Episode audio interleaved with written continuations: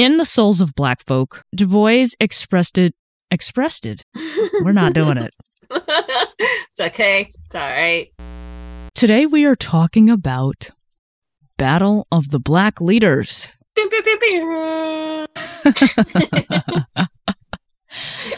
We're focusing on W.E.B. Du Bois versus Booker T. Washington. You gotta say in your like fight announcer voice, like in this Oh corner. yeah. Oh wow. Okay, here we go. I'm not good at that.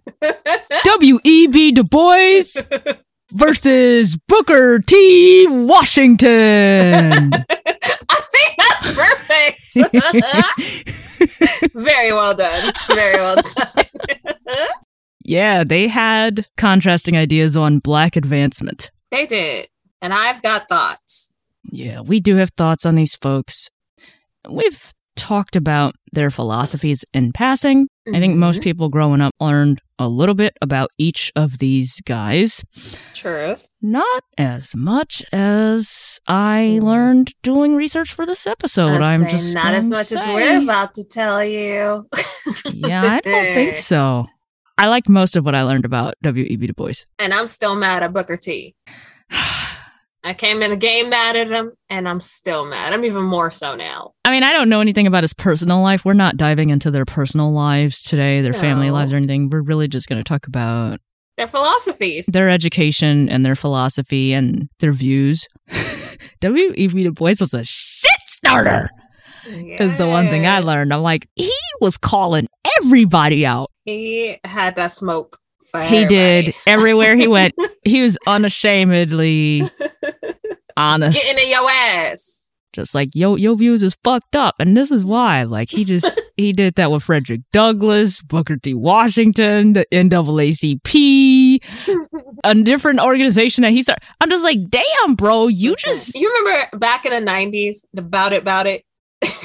yes that that is W.E.B. Du Bois. He was bad about it. yeah He stayed ready. it's just so many things in his history where it's like this dissolved over a quarrel there was a conflict there was a disagreement about this view and this philosophy and i'm like he was very strongly um tied to his views is a man of integrity is uh Yeah. what i have come to appreciate about him at least insofar as what i learned okay Meanwhile, I want to take a pillow and Yes. just smack Booker T. Washington a few times.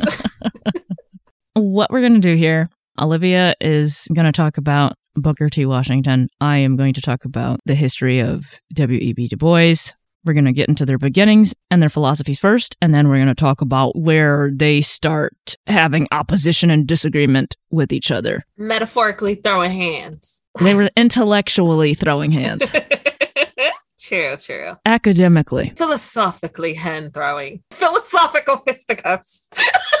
wow that was good I'll start. yes Booker T. Washington was born on April 5th, 1856, in Virginia, and he died November 14th, 1915, age 59, in Tuskegee, Alabama.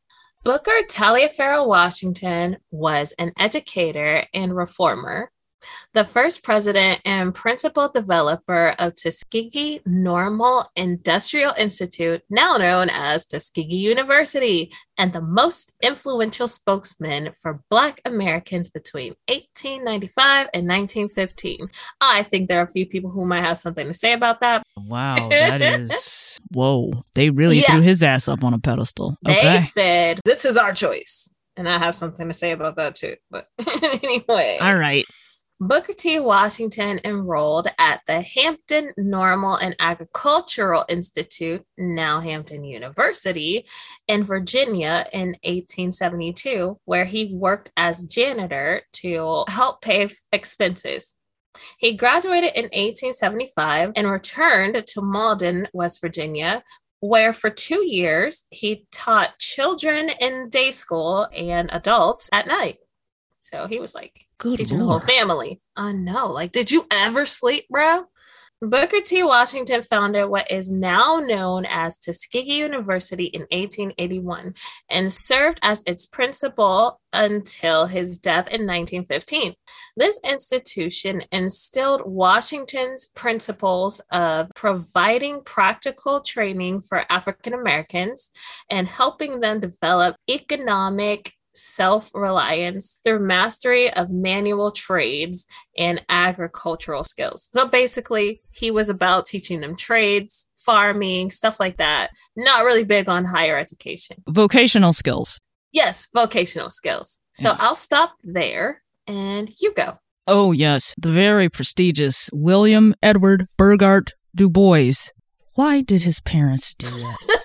I'm really. They had stuck. delusions of grandeur. Y'all, y'all know he was born in the East, right? With a name like this. Born in Massachusetts in 1868, and he died in 1963 in Ghana.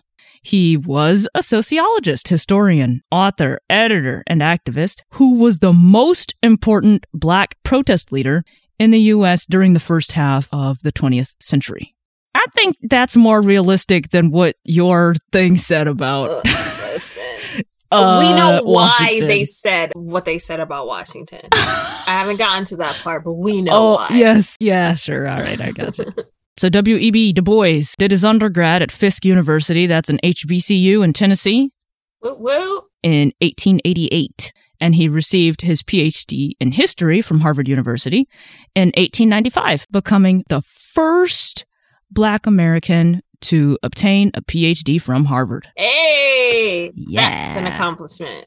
So W.E.B. Du Bois believed social change could be accomplished only through agitation and protest, and he promoted this view in his writing and organizing work. His collection of essays, called The Souls of Black Folk, is a landmark of African American literature.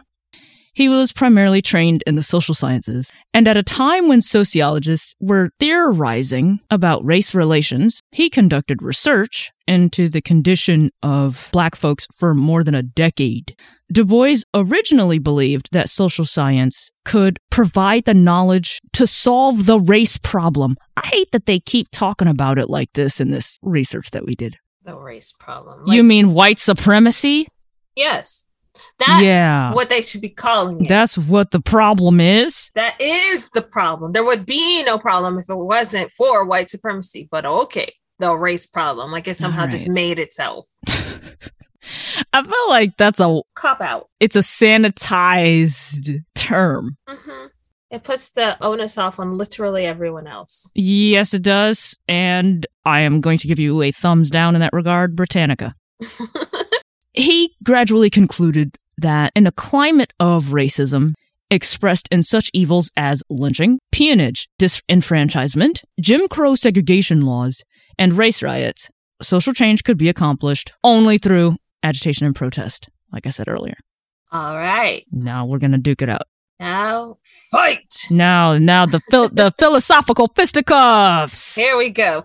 It all started when Booker T. Washington decided to try it with his Atlanta Compromise speech. That's actually not what it was called, but I think W.E.B. Du Bois actually termed it that and other Black intellectuals. It was not really a compromise, but let's go. They were mocking him. So it was a classic statement on race relations articulated by Booker T. In a speech at the Cotton States and International Exposition in Atlanta on September 18, 1895, Washington asserted that vocational education, which gave African Americans an opportunity for economic security, was more valuable to them than social advantages, higher education, or political office. Sir! Listen, it says in one sentence, he summarized his concept of race relations appropriate for the times, appropriate being the key word here. This is what this man said. Yes. In all things that are purely social, we can be as separate as the fingers, yet one as the hand in all things essential to mutual progress. In return for African Americans remaining peaceful and socially separate from whites, the white community needed to accept responsibility for improving the social and economic conditions of all Americans, regardless of skin color. Washington argued. This notion of shared responsibilities is what came to be known as the Atlanta Compromise. Okay. Because a lot of Black elites were like, the hell is wrong with you, Negro? So go ahead. So in 1903, in his book, The Souls of Black Folk, Du Bois wrote that Washington's strategy, rather than freeing the black man from oppression, would serve only to perpetuate it. And this attack cemented opposition to Booker T. Washington among many black intellectuals, polarizing the leaders of the black community into two groups the conservative supporters of Booker T and his radical critics. In 1905, Du Bois founded the Niagara Movement, Ooh. dedicated primarily to attacking the platform of Booker T. Washington. the small organization, which met annually until 1909, was weakened by internal disagreement. Now he started a whole organization.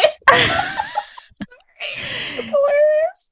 and Washington's opposition, but it was direct inspiration for the NAACP. So Du Bois was one of the founding members of the NAACP in 1909.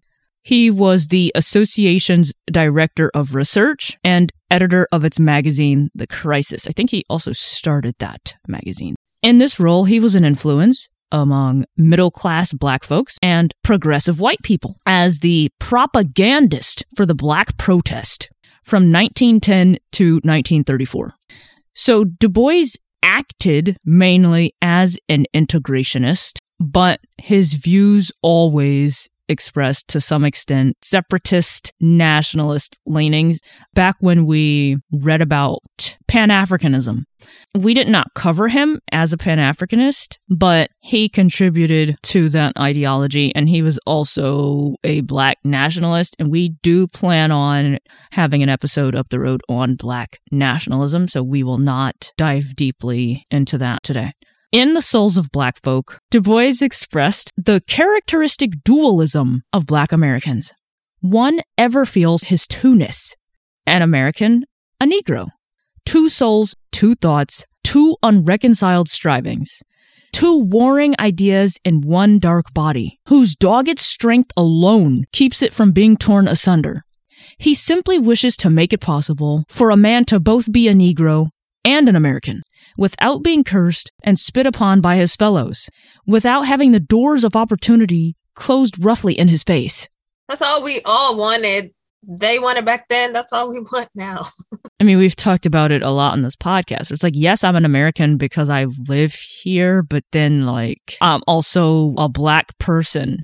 And there's a lot of ways in which those identities are at odds because, as we titled an episode in the past, pro black is anti American. I don't think it should be that way, but unfortunately, it is true. Uh, you can see it right now where people want to talk about American history without talking about black history. hmm What's going on with that? They are do How? call it? How do you Passing do it? laws, Passing laws to make sure Black history isn't taught. And there's the erasure of other people's histories too. oh, like, for sure, for sure. we But we are black, that. so we're But- talking about us. Same can be said for the Native people, Asian folks, Latinx Right. folks. it is very strange to occupy these identities, and I think he captured it greatly. He really did. That was beautiful. Being an American is supposed to be about access to liberty and freedom, and then you always are coming up against these shackles you've got to throw off and these obstacles you've got to duck under and jump over still. hmm Like you can have freedom for a price. Apropos of nothing, really.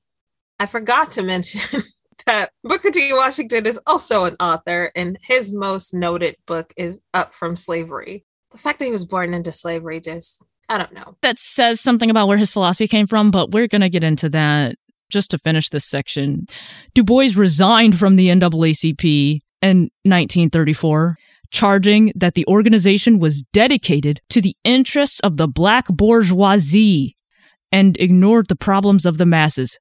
We have talked about this. We're going to do an episode on the NAACP up the road. I don't know how we're going to lay it out considering all that we've said in various episodes on like Claudette Colvin and Rosa Parks. They come up a lot. I mean, it's a significant part of our history. We're going to have to dive into this because we've talked about how they only spoke for certain, certain black people. Pe- certain black people. Yeah. In contrast with the NAACP, he also held this very controversial stance on segregation that the separate but equal status was an acceptable position for black people. That's contradicting himself, isn't it, though? No, because, like I said, he acted as an integrationist, but he had a lot of separatist leanings. There was some hypocrisy hmm. in his advocacy. Sure, you could say that. Okay, hypocritical. This very then. odd. It's tough. I don't blame anybody for being torn. I agree. Yeah, we're going to dissect that. There's some shit to unpack. Okay. After a 10 year hiatus, Du Bois actually returned to the NAACP as the director of special research from 1944 to 48. In this role, he attended the founding convention for the United Nations and advocated for the organization to acknowledge the suffering of Black Americans. I think this is at the time where the Pan African conferences and Pan African advocacy overlapped with the United Nations conferences. Um, and we talked about that in our episode on Pan Africanism, which of course I will link in the show notes. But mm. Du Bois wrote the famous NAACP publication, An Appeal to the World. This was a precursor to a report charging the United States with genocide for its ugly history of state sanctioned lynchings. And actually, one of the Pan Africanist thought leaders wrote the publication We Charge Genocide. Anyway, that's neither here nor there. Just fun fact at this point. Olivia. We like fun facts. We do. We're going to start with what Booker T said. Because it is attractive, the idea that white people are responsible for everybody's social progress, social climb, social advancement. That is kind of true, but not entirely uh, we need to have a united front. And unfortunately, as black people, we still have to do a lot of educating of these white people and then encourage the socially aware white people to educate their brethren who mm-hmm. don't think it's necessary and don't think there's a problem and think that black people are contributing to our condition and not realizing that white people have a part in the way that black people are treated in society yes, there is work for white people to do, but at the same time, as black people, we have to play a role in lifting ourselves up. We always have, and we should continue to do so. Really, that means we need all hands on deck. So, yes, we need folks with vocational skills. And then we also need folks with higher education. We need everybody, right? When you talk about social advancement is very entangled with economic advancement and economic power. Yes. And politics, the way that that game is played, a lot of those folks don't have a background of just vocational training. And you cannot expect white people how can you rely? How can you trust? How could he trust so much at that time? My God.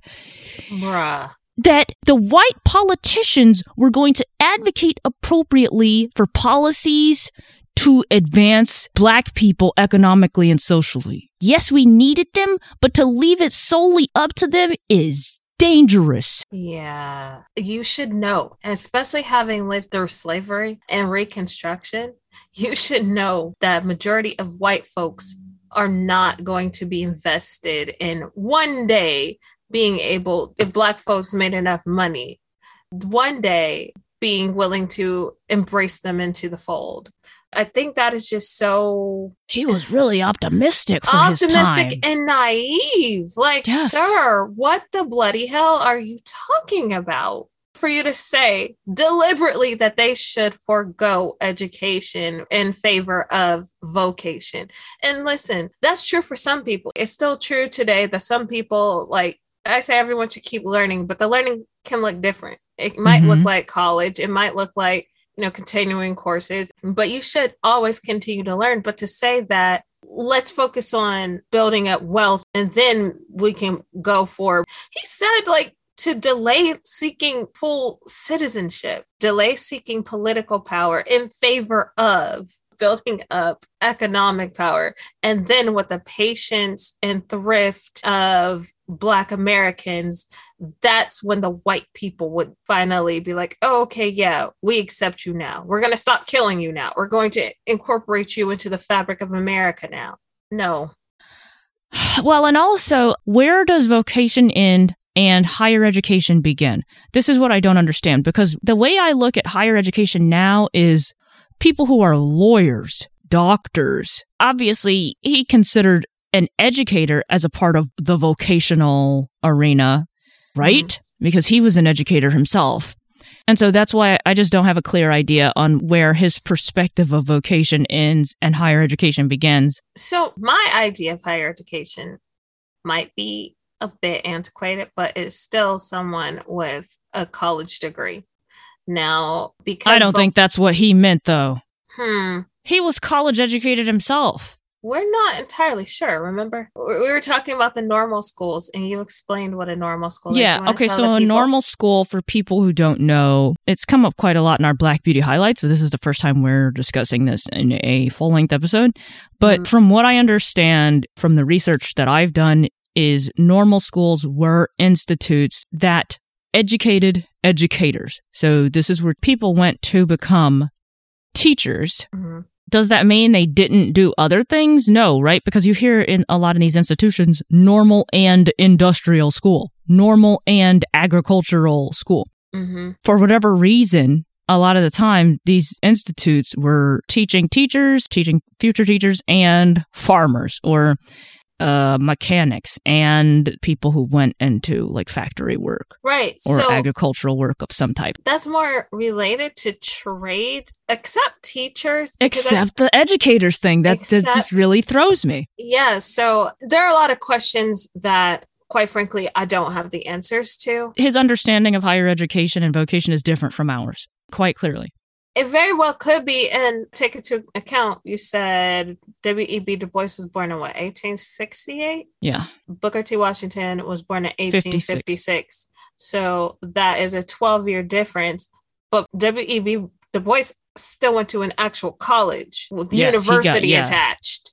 So he went to two different universities. Exactly. Yes. So for him, I don't know because universities were around, even black ones. Mm-hmm to me, I always took it as he was saying, don't worry about school, do vocational stuff, and then that'll be our path to advancement. Could I be wrong? Absolutely, I could be wrong. Whatever his views were, mm-hmm. it is still flawed. I think of people becoming lawyers and doctors and professionals of that caliber, legal advocates, nurses, whatever, mm-hmm. people in the medical and legal arena across the board we definitely needed people in those arenas to support us and our communities because we were being mistreated. Still are.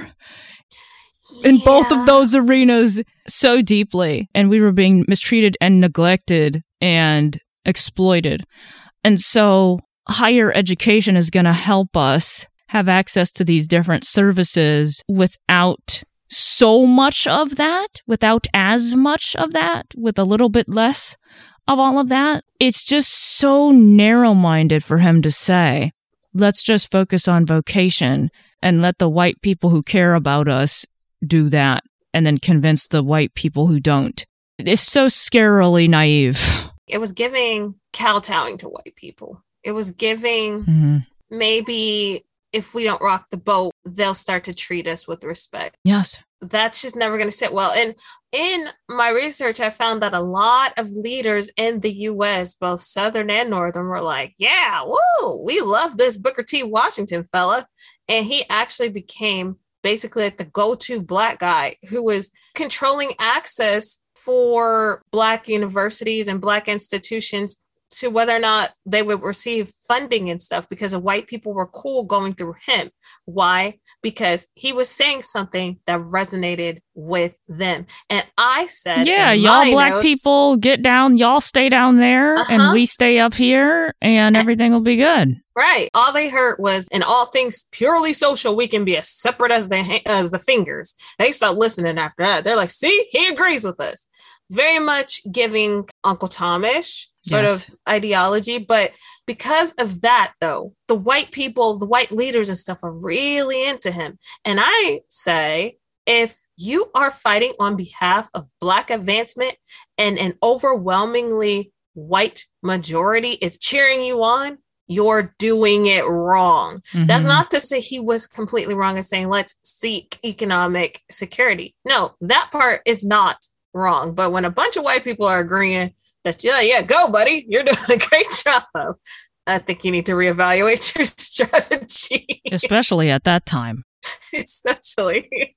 Okay, so I have two things to say. One, it's naive in another sense because if you read anything about the Great Migration, you understand the black people who were vocationally educated were in competition with poor white people. And so many mob attacks, riots, assaults, outbreaks of violence were over poor white people or just vocationally educated white people believing that black people were taking jobs away from them. To say that there is a place for us there where we were facing violence as a people is also naive. And I'm not going to say he didn't acknowledge it. I don't I don't know one way or the other. I would like to believe he did.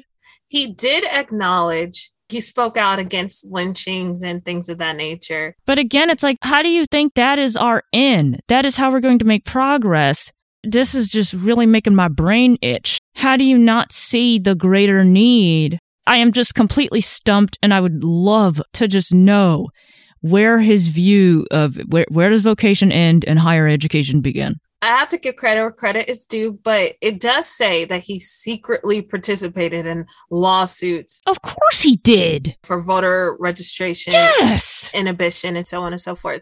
But why are you doing that secretly? Why don't you stand 10 toes down because you knew? You knew. If you came out publicly and, like, actually, I do support my people in getting the right to vote, even though I said we don't need to worry about that right now, because you had the black folks who were like, well, maybe he has a point. Even though he said, let's not worry about that right now, he knew that if too many white folks found out that he was pushing for black voters and all that, that it wouldn't have gone well for him. So it's like, so you did understand Yeah, because there you was tried to do some stuff. hypocrisy. Yeah, sitting around like good little Negroes, waiting for white people to finally give us some crumbs from their table is not ever going to be the way. It wasn't then. It's not now. It's not going to be 300 years from now. The other thing I wanted to say is I've called it hypocrisy several times, but I'm kind of hesitant. I, I just think there's some cognitive dissonance, really, mm. is the better term, because I do want to recognize this guy was born into slavery. He was raised by people who were slaves, and that's going to inform his mindset.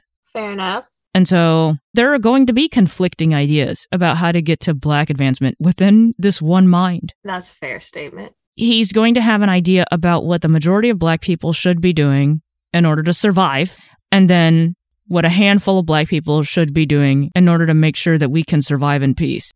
And I am recognizing that conflict, that internal struggle there. It's still not completely consistent, though, for you to be a person with education, starting educational institutions and telling people that they need to be vocationally trained, which, whatever, I do think the way Tuskegee started it was focused on vocational training. hmm And then it's obviously evolved into more than that. Now, I do think coming out of slavery, though, kind of, it didn't allow him to see what was inconsistent with his philosophy on black advancement. Especially when you think about his philosophy versus his behavior, his philosophy versus his activism. I agree. Very conflicted person, I'm sure. I'm still he mad. was. Yeah. I'm still mad, but I can acknowledge that that's a difficult spot to be in. Mm-hmm. Okay, you want to tackle Du Bois here. First of all, the belief that social change can only be accomplished through agitation and protest. I actually agree with that. I don't know what agitation means. Rocking the boat, flipping tables. This is a very broad concept. I was gonna say he specified protest, but maybe he means like Well, you said agitation and protest. yeah, no, I said he specified protest, but in my mind, protesting is part of agitating. I think agitation is even like legal advocacy. Yeah. Right? I mean, he did activism with the UN and NAACP. And um, I mean, like, listen, we're not going through all the things that these men did. I mean, you, we could have a whole separate podcast. But I think it's interesting that at first he thought social science would help us. Even though it was racist at the time. Like, yeah, if we just change the way people think through academics, we'll get there. And I do think academics has helped to some extent. Depends on your audience. Exactly. It helps depending on who you are talking to, but we've said it in several episodes. We need all hands on deck. We need the vocationally trained people, but we all, and we need the academics as well. We need the people getting in the dirt, protesting, and we need people in the legal system fucking shit up. We need people challenging ideas in the in the medical system and the mental health system and all of these different institutions. We need agitation at every level. Yes, a multi-fronted attack on white supremacy and ableism and all that. Absolutely. That belief is just so broad. Fortunately, it, it doesn't exclude higher education True. because like I said, you can be agitating in so many different ways as he was. Ask his contemporaries. they probably hated to see him coming like, man, did y'all see? Ain't nobody listening to William. Here he go again. He Yeah, always he- mad about something. he was shit talking everybody, bro. I love it so much. I do think it's interesting. He said that Booker T's stance would perpetuate the oppression of black people. And when you think about what I said earlier about my criticisms of Booker T's philosophy, I absolutely agree with that. That if you say y'all stay down here while the white people handles the bigger problems up here, And in fact, it did. that encourages oppression. By the time Booker T died, we had a very racist system from Mm-hmm. the bottom to the top, from local grassroots all the way up to the upper echelons of government. So W.E.B. Du Bois was right. The fact that he started a whole organization dedicated That is so funny to, to me. it. I'm just like, he was committed to tearing this brother down. He was He like, I will stop it. Nothing.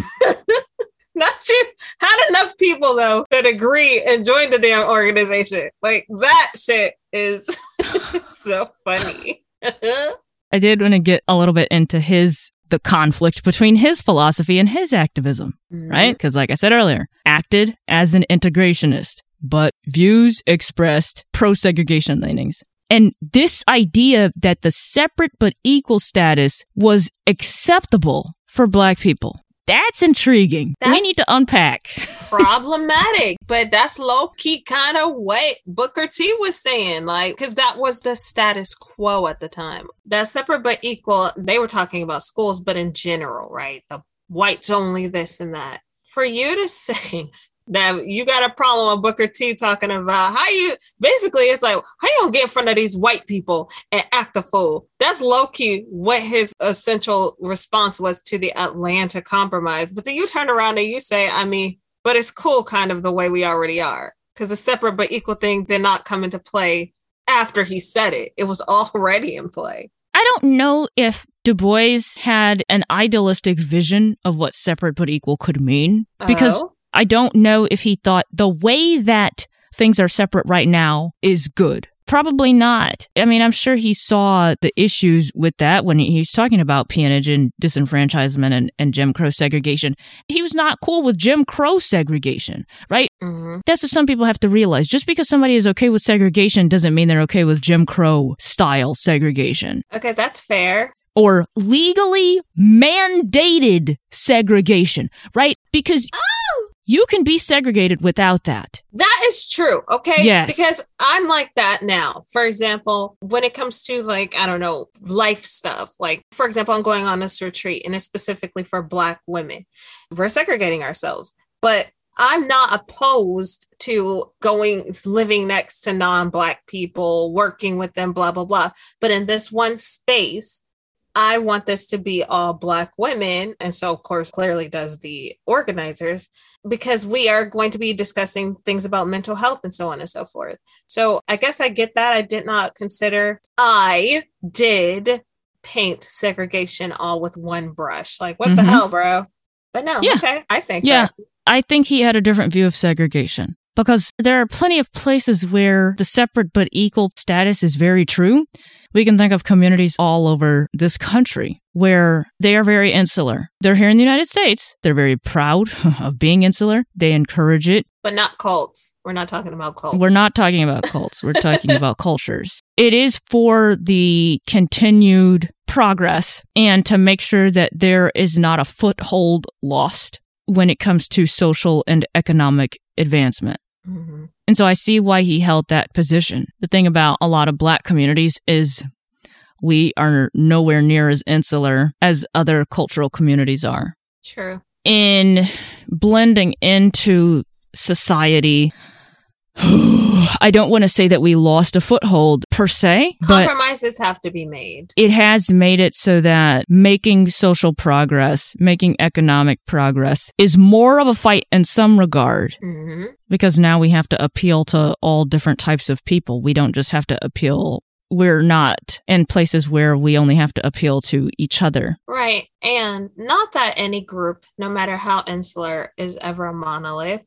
unless they're being like coerced in some way. But what's good for the Black community is not something that even most Black people can agree upon. So you do kind of lose that. It's like, it's hard to fight when you don't have a real direction. I wouldn't even say that black people don't have a real direction, but I think you do lose sight of it more easily when you have all these other instances of discrimination and these layers of you have to play other people's game in order to get ahead. Yeah. And if it was us in our community, we wouldn't have to pander to that so much. Yeah. And let's take a really simple example so that this is just not so abstract here. Education. If we had more insular black communities, we could have our own schools with our own teachers, like it used to be, and like it isn't, still is in some places. People can pass these stupid ass laws in their school boards and say, don't teach about black history here. And it wouldn't matter so much because there's not as many black people going to their school. The issue we have right now is that these laws are being passed at the state level. So that is very problematic. I have something to say about that. Yeah. I have a friend who went to an Afrocentric school. She said that they were taught all of this stuff, but unfortunately, while it was technically a school, it's a charter school, they still had to follow the state's curriculum. Yes. Because of that, she was like, I knew all about the, you know, I'm just going to generalize it, all the black stuff. She was like, but when it came to what the state wanted us to learn or what what we'd really be getting graded on, and being able to receive our um, graduation diplomas and stuff like that. She was like, we failed at that because they were like, you can teach whatever you want, but you have to teach this stuff. Yes, having your own school, you're still fighting against, Oh, of course. yeah, yeah, the political system, as it were. You are. Unless you're homeschooling, I think, but maybe I still then. think there would be less types of discrimination. I mean, and, and black educators throughout history have talked about this. Mhm.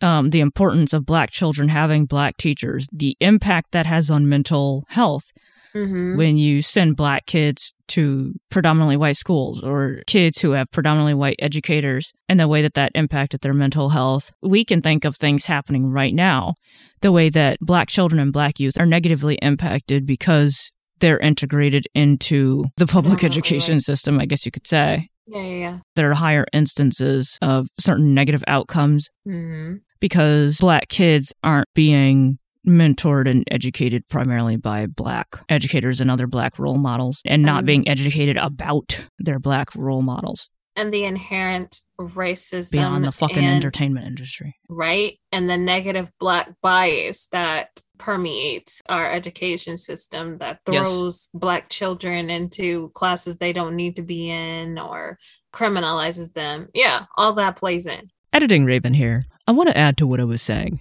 Even though a predominantly black or Afrocentric school has to follow the academic standards set by the state, it's still important that black and brown children learn this curriculum through a lens that's not sanitized and not Eurocentric.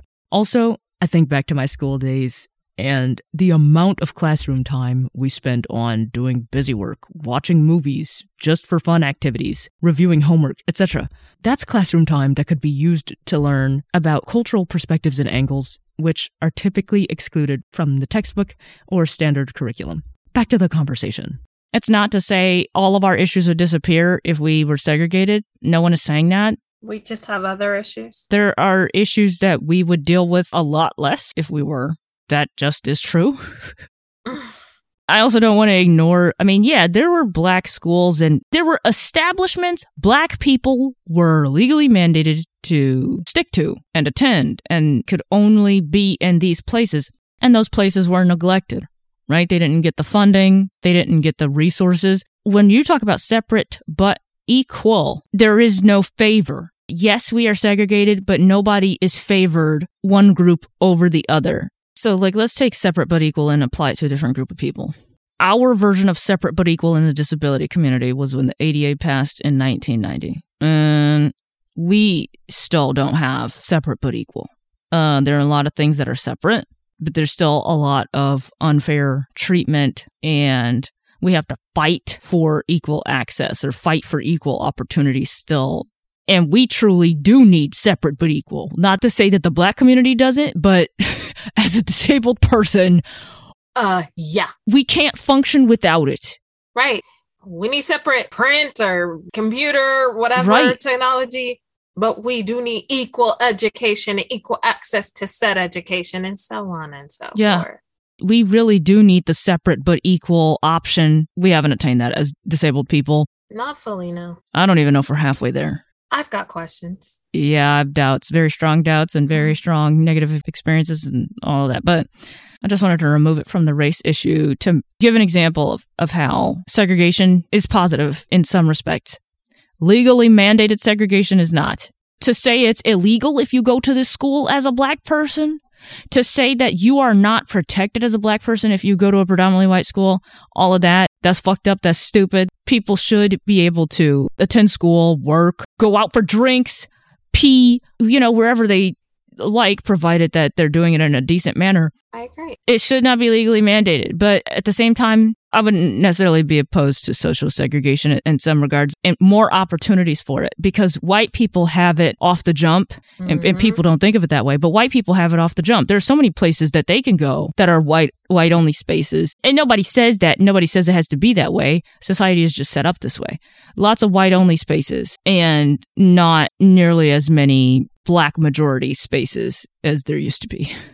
I personally am okay with selective segregation. I'm okay yeah, thank it. you. I couldn't think of that term earlier. I think that there are in some some cases like I was just talking to someone, I think it was my sister yesterday. I was like, you know, if someone said, "I work with Chinese women to do XYZ," and they are also a Chinese woman, this kind of goes back to my our cultural competence.